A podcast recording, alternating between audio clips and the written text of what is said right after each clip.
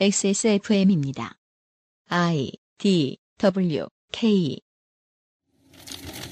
사삼 생존 희생자와 유가족 여러분, 제주도민 여러분, 놀담 하나 떨어진 동백꽃 한 송이, 통곡의 세월을 간직한 제주에서 이 땅에 봄은 있느냐? 여러분은 칠십 년 동안 물었습니다. 저는 오늘 여러분께 제주의 봄을 알리고 싶습니다. 바람만 불어도 눈물이 날 만큼 아픔은 깊었지만 유채꽃처럼 만발하게 제주의 봄은 피어날 것입니다. 혼신의 힘을 다해 사삼의 통함과 고통, 진실을 알려온 생존 희생자와 유가족, 제주도민들께 대통령으로서 깊은 위로와 감사의 말씀을 드립니다. 항구적인 평화와 인권을 향한 사삼의 열망은 결코 잠들지 않을 것입니다. 오늘의 추념식이 사삼 영령들과 희생자들에게 위안이 되고 우리 국민들에겐 새로운 역사의 출발점이 되길 기원합니다. 제주에 봄이 오고 있습니다.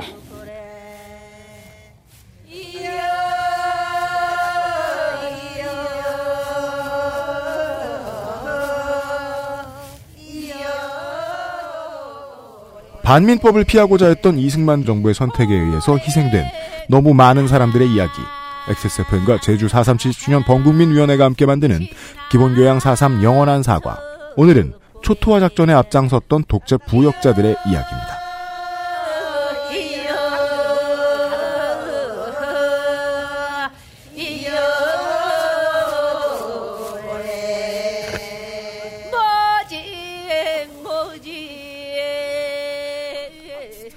윤세민님도 할 말 있어요? 아니 이게 그 제가 어제 말씀드렸듯이 홍준표 대표가 음. 이게 이제 남로당의 무장폭동에 의해서 양민들이 희생되었다고 이야기를 했잖아요. 윤세민 에디터입니다. 안녕하십니까? 유승균 피디입니다. 안녕하십니까? 근데 이제 저는 이게 되게 이해가 안 되는 여러 가지 일 중에 하나인 게 그 희생자분들이 아직 살아있는 분들도 계시고 분명히 희생자분들의 발언으로 작성된 진상조사 보고서가 있잖아요. 근데 왜 이런 말을 할까 하는 생각이 들더라고요. 다른 말을 하는 정치인도 있었죠.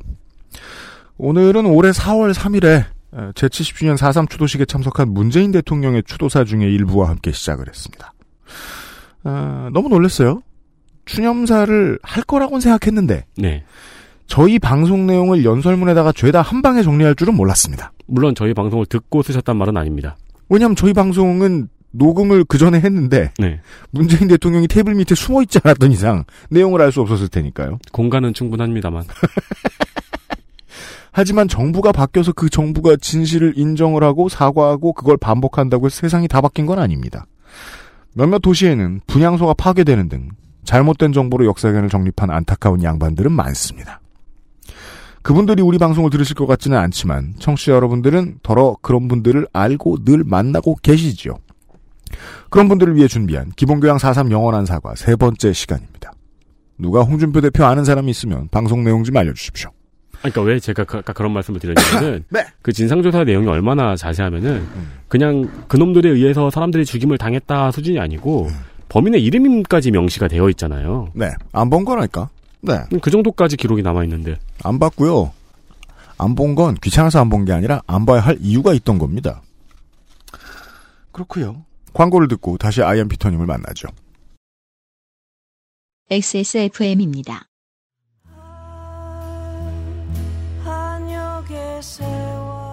사월 삼일 추도식에 매번 들을 수 있던 잠들지 않는 남도 지난 사 년간 어찌된 일인지 재창하지 못했습니다. 사월 칠일 토요일 낮 열두 시 광화문 국민문화재에서 삼호선 버터플라이가 다시 부릅니다. 아... 매듭짓지 못한 사삼 진상규명, 여러분의 참여를 기다립니다. 사월 칠일 토요일 낮 열두 시 광화문 국민문화재 사삼 칠십 주년 범국민위원회가 함께합니다.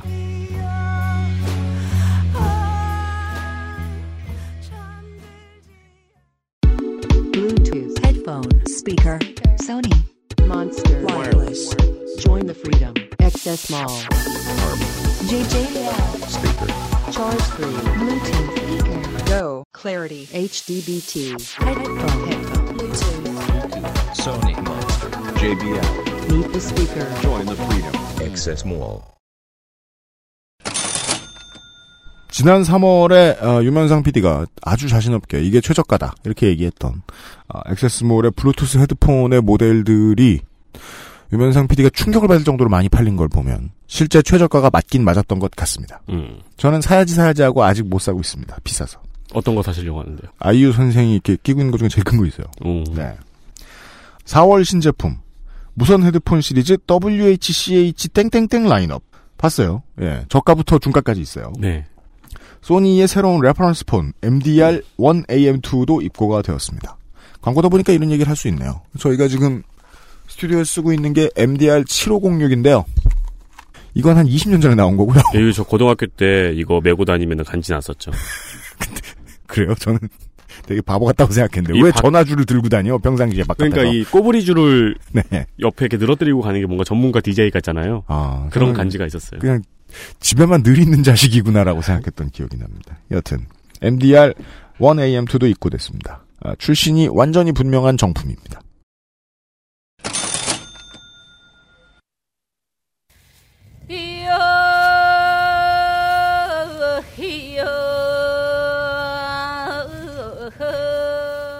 기본교양 사십삼 영원한 사과.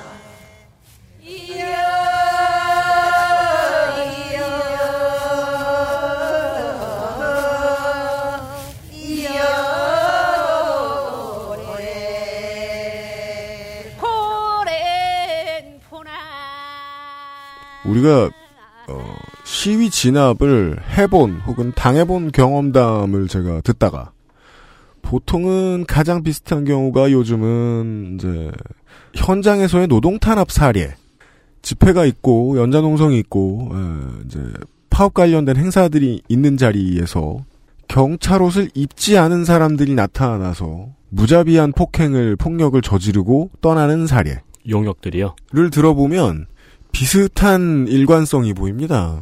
가장 잔인하게 폭력을 휘두르는 사람은 이상하게도 어, 지휘체계의 제재를 받지 않아요.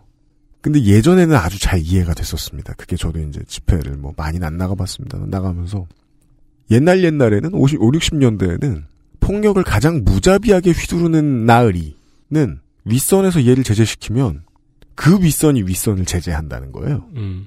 잘하는데 왜 그래?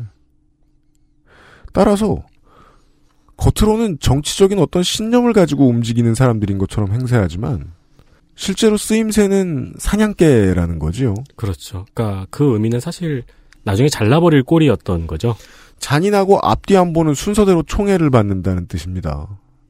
따라서 비인간성 위주로 그의 실력을 특정받는다는 것이죠. 그것이 가장 잔인하고 노골적으로 드러났던 한국 현대사의 사례에 대한 이야기입니다. 제주 사십삼 칠십 주년 범국민위원회와 엑스에스에프엠이 함께 만드는 방송입니다. 아이엠피터 님이 호스트지만요. 어서 오십시오. 네, 안녕하십니까. 아이엠피터 임병도입니다. 네. 어, 교통 상황상 화수목에 서울에 오셔야 생계를 유지하실 수 있는. 네. 아이엠피터 님. 시간을 어렵게 내주셨어요. 예. 그것도 보통 이제 꼭두새벽 비행기나 밤 비행기를 타야 되지 않나요? 아, 아니, 화수목, 화요일, 수요일, 목요일은 그렇진 않습니다. 왜냐면 중간에 한 열한 시, 그 다음에 한 뭐, 한 한 시 반, 이렇게 애매한 시간들이 훨씬 네. 더 쌉니다. 아. 네. 오늘도 오래 붙잡지 않을게요. 예. 세 번째 시간입니다. 오, 제가 지금 그, 대본을 보고 있는데, 원고를 보고 있는데요. 물론 뭐, 저, 이승만 정권 시의 역사 얘기입니다만은, 반민특위도 등장을 하긴 해야죠. 예. 그, 이승만과 제주 사십삼을 우리가 생각할 때 딱 한 단어로 압축할 수 있어요. 뭐냐면은 이승만이가 딱 얘기를 했어요. 제주 사십삼을 뭐 진압하러 가는 서천과 이런 사람들한테 국무회의에서 가혹하게 탄압하라. 가혹하게 탄압하라. 워딩이. 예. 그리고, 어, 이거는 국무회의에 딱 그 써 있는 거고, 비공식적으로는, 음. 어, 반항하면 제주도민을 다 죽여도 좋다. 그렇죠. 어제도 말씀하셨습니다. 예. 가장 여기서 놀라운 부분은 빈말이 아닌 것처럼 실제로 나타났다는 거죠. 제주도민을 다. 근데 왜, 왜 이런 지시를 했을까요?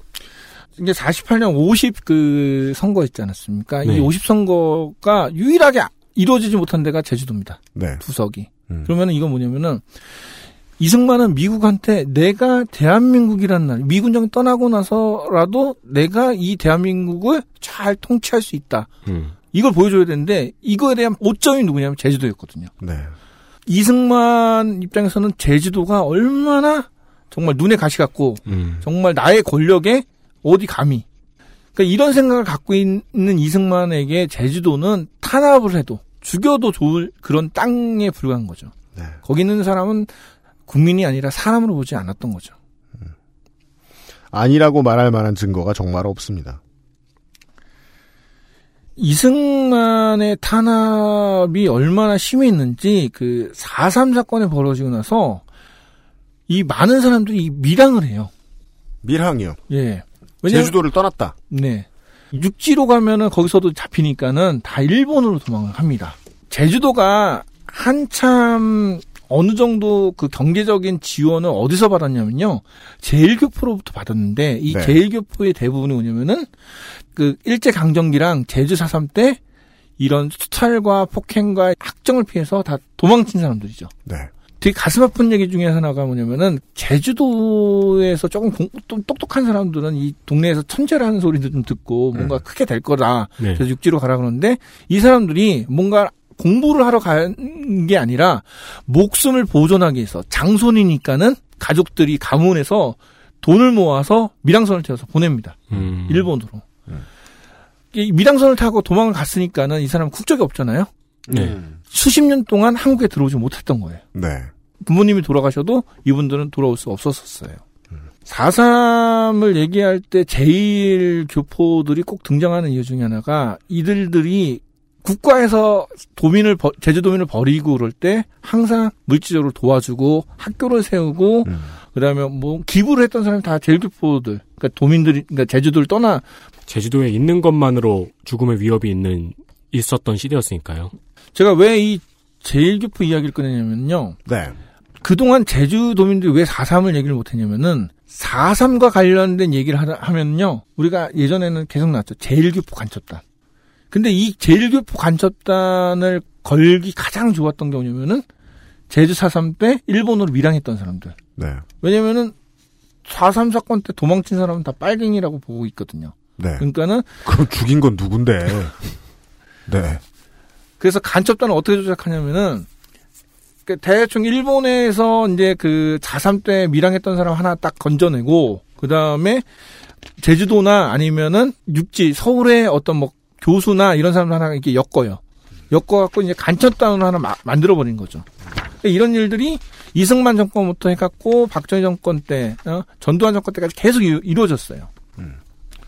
간첩을 만들기 위해서 쓸 수 있는 개연성이었네요. 네, 그렇죠. 충분히 많은 게, 그러니까 일단 대한민국을 도망갔다는 자체만으로 얘는 빨갱이가 음. 된 거죠. 그러니까 그 하나만으로 게임이 끝나는 거죠. 한국에 있어도 빨갱이 취급 잘 말하면서. 지금까지 저를 정리하면 이겁니다. 이 학살의 구실에 대해서. 죽였던 건 빨갱이라서. 네. 많이 죽인 건 다 빨갱이라서. 도망간 건 빨갱이라서. 음. 오늘 문을 열면서 아이엠피터님께서 설명해 주신 것은 이것이었습니다. 제주를 빠져나가서 본인 한 사람 목숨을 하는 섭씨라도 그 정도라도 건졌다 하는 사람들에게도 정부는 가혹했다. 우리 뭐 청취자들 중에 누가 그 상황을 겪어보셨을지 모르겠습니다만 결국 이해할 수 없을 가능성이 높습니다만 우리의 평생 무국적자로 오랫동안 그냥 허공을 떠돌도록 만들어버렸다. 자기가 사삼을 피해서 밀항을 했다는 사실 하나만으로 간첩이 됐고 음. 그 사건 그러니까 그 밀항했던 분들의 가족들은 다 연좌제 걸려갖고 실제로 육군사관학교나 경찰, 승진 이런 거에 다 제약을 받았습니다. 이건 육지에서도 유례없는 비극이네요. 광고를 듣고요. 그 사삼을 소재로 한 노래는 정말 생각과 여러분들이 생각하시는 것보다 많은 뮤지션에 의해서 많이 나왔습니다. 예, 음. 저희들이 소개해드리는 것은 극히 일부입니다. 예, 아 듣고 돌아오죠. 그것은 알기 싫다는 용산의 숨은 보석 컴스테이션에서 도와주고 있습니다. 엑스에스에프엠입니다. 노트북이냐 태블릿이냐 십 년 전엔 사람들이 이것만 고민하다가 영원히 데스크탑을 쓰지 않게 될 줄 알았지요. 발열과 속도 저하, 활용도와 확장성의 한계에 부딪히기 전까지 말입니다. 어떤 업무, 어떤 상황에 안정적인 데스크탑이 필요한지 알고 계신 당신은 컴스테이션과 잘 통할 고객입니다. 품질 보증기간 걱정 없는 신제품, 발열과 각종 고장에 대비 중인 조용한 형제들, 믿음까지 구매하는 비용이라고 보기에는 저렴하게 이를 데 없는 컴스테이션의 고사양 피씨, 부품 수급이 불안정해질 때마다 눈물을 머금고 원치 않는 사양을 사야 했던 날들의 작별, 컴스테이션과 함께하십시오. 컴스테이션은 조용한 형제들과 함께합니다.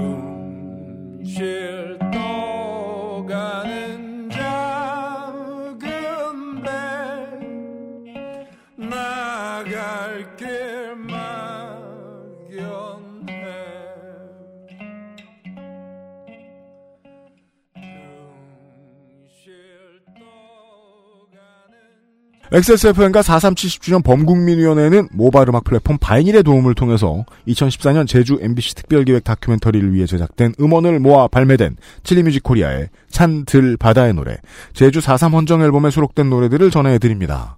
오늘 들려드렸던 노래는 백현진, 방준석, 방백의 없는 노래입니다. 김민주의 노래라는 부제를 가지고 있습니다. 서북청년단과 군경을 피해서 고향을 떠나는 주민의 이야기를 그리고 있는 곡입니다. 가사에 보시면은 그 만경창파의 성난파도에 둥실 떠가는 작은 배가 나갈 길이 막연하다, 이런 가사가 있는데, 섬을 떠나도 그대로 머물러 있어도 위험한 상황에 놓인 주민들에게 똑같이 적용되는 운명에 대한 표현인 것으로 보입니다. 또한 사월 칠일에 광화문에서, 서울 광화문에서 있을 이 사삼 제 칠십 주년 관련 문화제에서도 어, 공연에서 직접 들으실 수 있습니다. 근데 방준석, 백현진 씨가 나오시는지는 모르겠네요. 안 나오신다고 했던 것 같은데. 진짜요? 네. 바쁘셔. 그럼 바이닐에서 사서 들으십시오. 이, 그, 이 공연 총 기획자가 아까 안 나온다고 얘기했던 것 같아요. 진짜요? 네. 감독도 무능해 보여. 지금도 왔다 갔다 하고 있는데. 등, 등부터가 무능해 보여요. 자, 돌아왔습니다. 아이엠피터님과 함께하고 있습니다. 제주도를 빠져나갈 수 있었던 사람들의 삶도 행복할 수는 없었습니다. 행복하지 않게 만들어놔야 했던 이유가 있다라고, 이, 어, 이명, 이명박이래. 아유 진짜 다 왜 그래, 다들 왜 그래. 이승만은 생각했고, 이승만을 구십 년대에는 말입니다, 팔십 년대와 구십 년대에는 무능했던 사람, 네, 혹은 뭐 그냥 외세에 빌붙었던 사람 정도로 생각을 하곤 했어요. 시사주간지 이런 데에서 이제 이승만에 대한 평가 같은 걸 보면 그 정도였어요. 네. 그런데 제가 이제 이 사삼 사건에 대해 접하고 나서부터 이승만에 대해서 가지게 된 이미지는 어, 로버트 무가베나 이디 아민과 겹치게 되었습니다. 그러니까 원고에 되게 좋은 문장을 써주셨어요. 음. 이승만에게 제주도는 소중한 국민이 사는 땅이 아닌 자신의 정치적 생명의 얼룩을 묻히고 미국을 향한 그의 충성심에 수치심을 주었던 지역이었습니다. 대체 이 짐바브웨나 우간다 같은 곳에 있었던 무고한 종족에 대한 학살과 무엇이 다른가라는 생각이 많이 듭니다. 어, 우린 다시 제주도로 돌아옵니다. 친일 경찰 최난수라는 사람의 이름이 등장하네요. 그동안 이, 말씀해주신 것과 이 기록들은 전부 다 어디에 나와 있는 기록인가요? 음, 제가 썼던 기록들은 대부분 제주 사삼 보고서와 관련된 정부주도의 보고서에 네, 남아있는 보고, 기록인가요? 네, 보고서와 제주도민일보가 특집 취재를 해갖고 시리즈물로 만들었던 그 음, 기사들이 음. 있습니다. 기사들과 그다음에 제주 사삼 연구소의 네. 녹취록, 그러니까 공식적인 자료들. 입니까 다? 네, 네. 소설이나 이런 뭐 누군가의 그런 얘기는 거의 없습니다. 네. 정리하여 해설해 주시는 거예요? 예, 그렇죠. 제가 직접적으로 취재하기도 전에 이미 많은 취재물이 나왔습니다. 그러나 그 취재물들이 외부로는 드러나지 않았고. 육지까지 저... 안 와요, 막. 어. 그래서 저는 이제 그 취재물들을 좀 더 많은 분들이 읽을 수 있게 조금 완화시키고, 음. 그다음에 순화시키어서 이제 글을 써, 어, 뭐, 제 블로그에 올렸을 뿐이죠. 네. 그게 무슨 순화냐라고 생각하시지 않으시는 게 좋을 거라고 제언을 드립니다. 최난수는 뭐 하는 사람입니까? 최난수는 전형적인 친일 경찰이었습니다. 전형적 친일 경찰. 그 여명의 녹동자에 보면은 장하림이 네. 어, 귀국을 해서 한 조선에 왔는데 갑자기 보던 애가 자기를 고문했던 친일 경찰이 그렇죠. 경찰로 딱 등장하는. 네. 최난수를 얘기하면서 우리가 그 육지경찰이라는 말을 제주도에서 굉장히 무섭다. 음. 이런 얘기를 했는데, 강정마을 해군기지 그 사태 때 제주도민들이 한번 발칵 뒤집힌 적이 있어요. 네, 맞아요. 육지에서 경찰이 온다. 네. 그래서 육지경찰 온다 그래갖고 제주, 제주도민 전 사회가 난리가 났어요. 그렇습니다. 어. 근데 그게 왜 그러냐면은 육지경찰이 온다는 것 자체가 죽음을 의미하는 거거든요. 맞습니다. 어, 그냥 죽음도 아니라고 지난 시간에 알려드렸습니다. 그 삼일절 시위가 이미 예견됐어요. 그래서 어, 이승만 쪽에서 육지에 있는 경찰들을 증원해서 보냅니다. 어, 그래서 이제 그때 이제 한 백 명이 들어왔는데 음.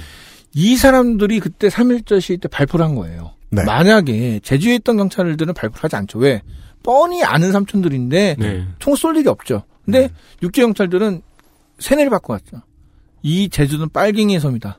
여기에 폭도들이 언제든지 너희들을 공격할 수 있으니까는 당연히 조심해야 된다. 음. 이런 생각을 갖고 왔기 때문에 발표를 한 거죠. 육지에서 그렇게 교육을 시켜서 보낸 네, 거죠. 그렇죠.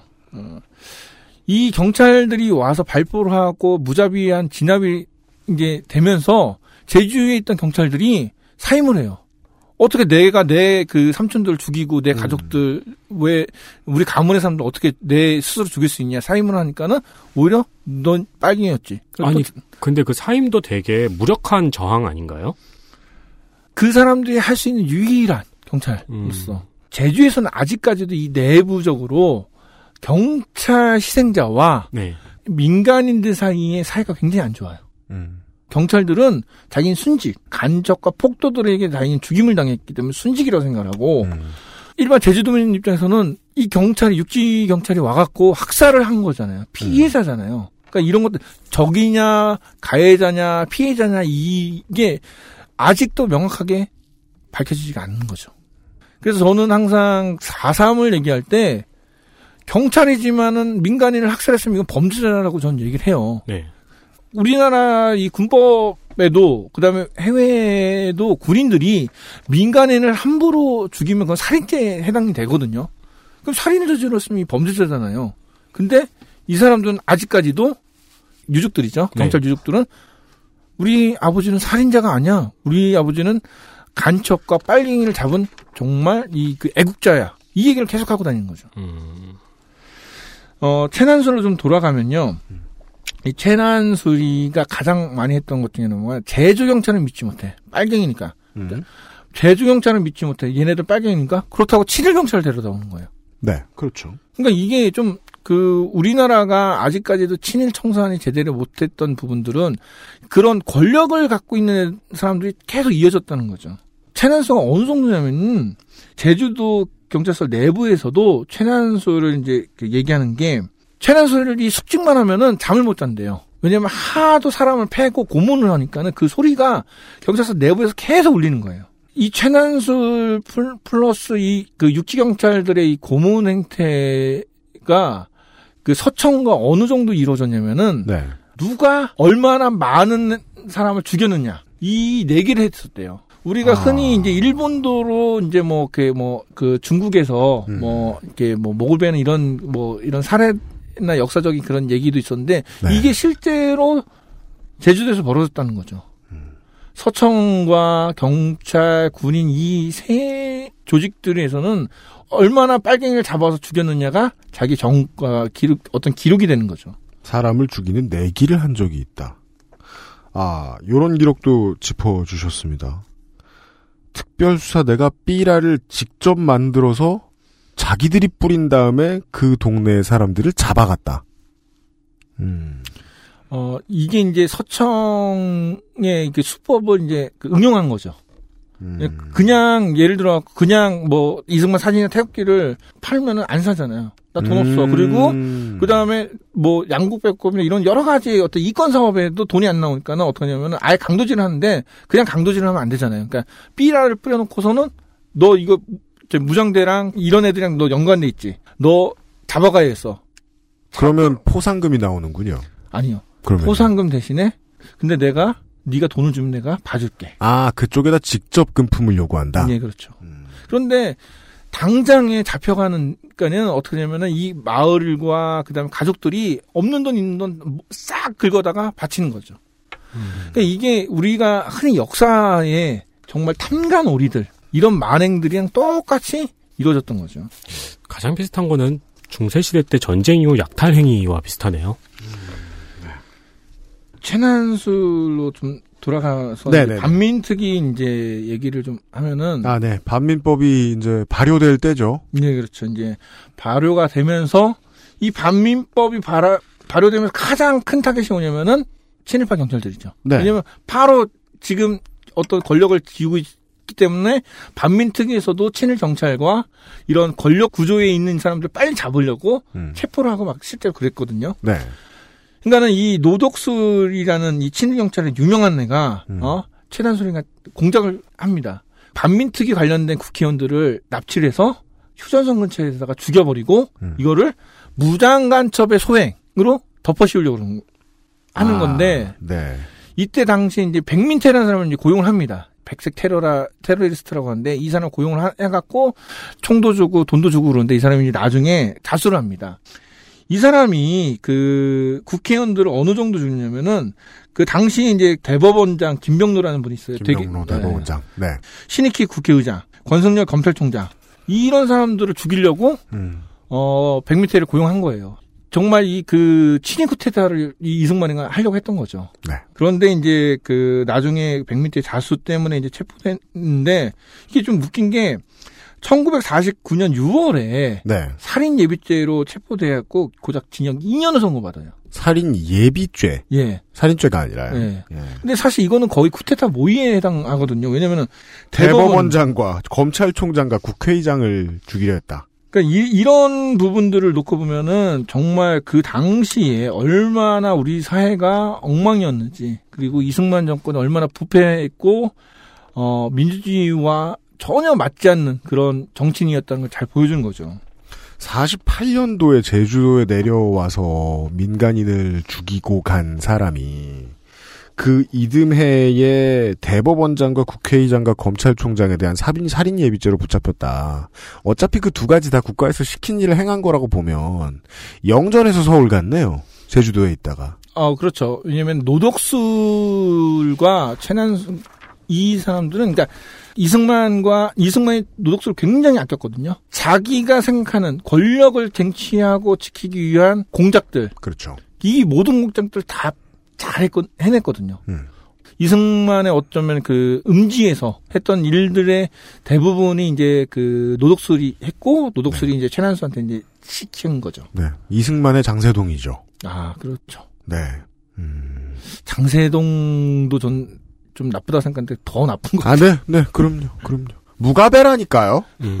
이디 아민이라니까. 아, 예. 오늘의 주요한 이름은 그러니까 이제 뭐라고 얘기해야 될까요? 아, 학살범, 주동자 네. 정도로 칠 수 있겠습니다. 법원으로 올라간다면. 어, 최난수와 유재흥입니다. 이 사람을 소개해 주시죠. 아, 유재흥 이 사람도 정말 그 유재흥이 누군지 잘 모르신 분들인데 그 우리나라 한국전쟁 중에서 도망친 사단장이 유재흥이에요. 그렇게 하면은 많이 아시는 분도 있어요. 근데 어, 이분 이 사람이 그 천구백사십구 년 그 제주도 지구 전투사령부 지휘관으로 이제 내려옵니다. 이 당시 이제 대령이었는데 이 사람이 그 내려오면서 처음에 삼월 이십오일 기한에 사면 계획을 해요. 어, 너네, 사면 계획? 예, 그러니까 뭐냐면 너네도 풀어주겠다. 그렇죠. 어, 내려와 자수하면은 풀어주겠다 하는 뭔가 이렇게 공작을 벌이죠.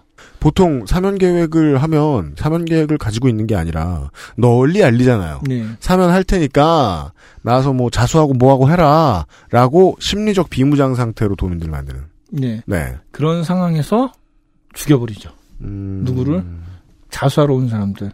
살려준다고 그걸 믿고 네. 내려온 뭐 일반 아이들, 할머니들도 음. 다 죽입니다. 네. 이게 어느 정도냐면은 이 사람이 이제 보고서를 올리잖아요. 내가 어떻게 어떻게 전과를 올렸다 하는데 음. 미군의 비밀문서에는 무장 유격자가 이백오십 명으로 기록돼요. 음. 그런데 유재흥 의원은 뭐냐면 전과로 무장 유격자 이천사백삼십오 명을 살해했다고 나와요. 미군의 정보에도 최대 이백오십 명이라고 했는데 유재흥 이 사람은 이천오백 명을 죽였다. 그리고 무려 삼천육백 명을 생포했다고 해요. 합해서 육천 명인데요. 그러니까는 이게 뭐냐면 이 사람들이 아까 제가 얘기했던 선무공작에 현혹돼갖고 선무공작에서 내려왔던 산에 갔다가 산으로 도망쳤다가 내려왔던 아줌마, 할아버지, 할머니, 그다음에 아기 뭐 이런 사람들과 다 합친 거죠. 그리고 한국전쟁 당시에 일 개 사단을 해체하고 이 개 군단을 해체하게 만든 그리고 전시작전 통제권을 갈 수 있게 만든 사람이 유재흥이에요. 음. 유재흥이가 뭐냐면 그때 당시 이제 의정부 쪽에 네. 그 사단장을 했었는데 서울 입성 단 사흘 만에 의정부가 뚫립니다. 그 당시에 이제 지휘관이었다. 네, 그렇죠. 그리고 중공군이 오는데 이걸 알아차리지 못해갖고 후퇴를 하면서 그 일사후퇴하게 만든 장본인 중에 하나예요. 현리전투라고 아, 네. 했어요. 현리전투가 있었는데 대패죠. 그때 왜 대표를 했냐면 사단장이 지휘를 해야 되는데 지휘를 하지 않고 정찰기 타고 도망가 버린 거예요. 음, 아 먼저 도망갔다. 네. 이런 사람들 무능하지만은 정가의 현현대 이런 그 장군들 이런 사람들이 제주도에서 사람들을 죽이고 승승장구했다는 거죠. 네. 어, 역설적인 증명이 될 수도 있을 것 같습니다. 백 퍼센트 실전이었던 한국 전쟁에서는. 패퇴를 거듭했던 장수가 자신의 무공이라고 가지고 있는 것이 과연 진짜 전투였겠느냐? 예. 라는 질문을 가능하게 해주네요. 예. 음, 오늘은 이제 그래픽 한 걸 얘기해 드리려고 얘기를 해드린 게 아니라 이런 민간인 상대 범죄죠가 있었는데 대량 학살 범죄가 있었는데 이게 전쟁이라면 전범을 찾아야 될 거 아닙니까? 주요 범죄자에 대한 얘기를 해드렸습니다. 지금은 뭐 저승 가 있겠지만. 아, 저는 이런 사람들 일부 제가 지금 그 부분을 취재를 하고 있는데. 네. 일부 민간을 학살했던 경찰, 군인들 중에 제주도에 충업묘지가 있어요. 네. 그러니까 국립묘지는 아니지만은 나라에서 음. 부지를 제공해야 하고 네네네. 거기 이제 묻힌 경우가 있는데 이 중에 이런 사람들이 있거든요. 음. 그런데 이런 사람들이 과연 그런 충원 이라는 묘지라는 이름에 안장돼야 하느냐, 저는 그런 생각이 음. 좀 들어요. 그래서 저는 이제 좀 극단적인 사삼 사건을 바라보는 사람 중이고, 뭐 일부의 사람들은 야 이제 끝났잖아, 어 화해해야지, 어? 이런 상처나 아픔들 음. 이제 얘기 꺼내지 말자, 음. 어 우리 더 이상 얘기하지 말고 평화롭게 지내자, 음. 어 이제는 그만하자는 얘기를 해요. 근데 네. 어, 저는 개인적으로는 그거는 아니라고 봅니다. 음. 이게 명확하게 학살의 가해자, 주범, 전범들은 파헤쳐놔야 돼요. 네. 그래서 기록으로 남겨야 되거든요. 네. 근데 사삼 사건 때문에 처벌받은 사람이 없어요, 기록이. 음. 아까 최난수 정도도 사삼 사건이 아니라 거의 암살범, 살인 예비죄로 징역 이 년 선고받은 게 전부였거든요. 네. 그러니까 이런 거를 볼 때 우리가 사삼 사건이 뭐 평화의 이런 그 단어로 함토시켜서 끝내야 되느냐, 음. 그런 부분에서는 제가 좀 다른 사삼 사건을 취재하거나 보도하신 분이랑은 조금 이렇게 좀 약간 다른 편입니다. 알겠습니다. 어... 사삼 영원한 사과 엑스에스에프엠과 사삼 제칠십 주년 범국민 대책 뭐야 뭐 범국민 위원회지 아 이름 길어 예 범국민 위원회에서 함께 제작하고 있습니다. 예, 세 번째 시간이었고요. 내일 마지막 시간에 아이엠피터님과 다시 한번 인사 나누도록 하겠습니다. 오늘도 수고 많으셨습니다. 예, 고맙습니다. 엑스에스에프엠입니다. 컴스테이션은 조용한 형제들과 함께합니다. 블루투스, 헤드폰, 몬스터, 소니, 자브라, 와이어리스, join the freedom, 액세스몰.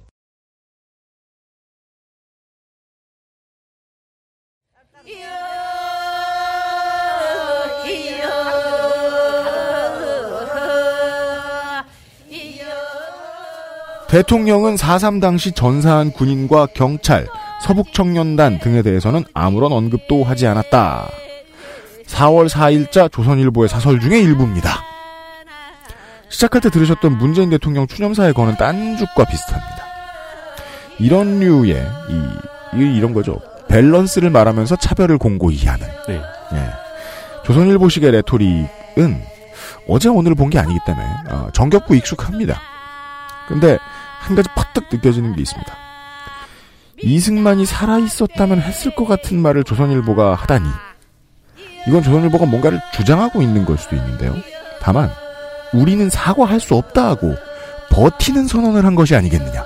음. 화해라는 단어는 뭐 제주 도민들에게서도 먼저 나왔고, 노무현 대통령의 추도사에서도 나왔고, 문재인 대통령의 추념사에도 나왔는데요. 제주 도민이 먼저 화해의 손길을 내밀었단 말이지요.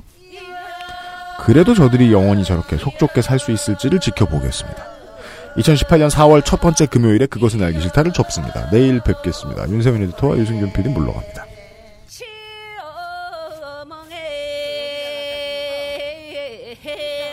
엑스에스에프엠입니다. 아이디더블유케이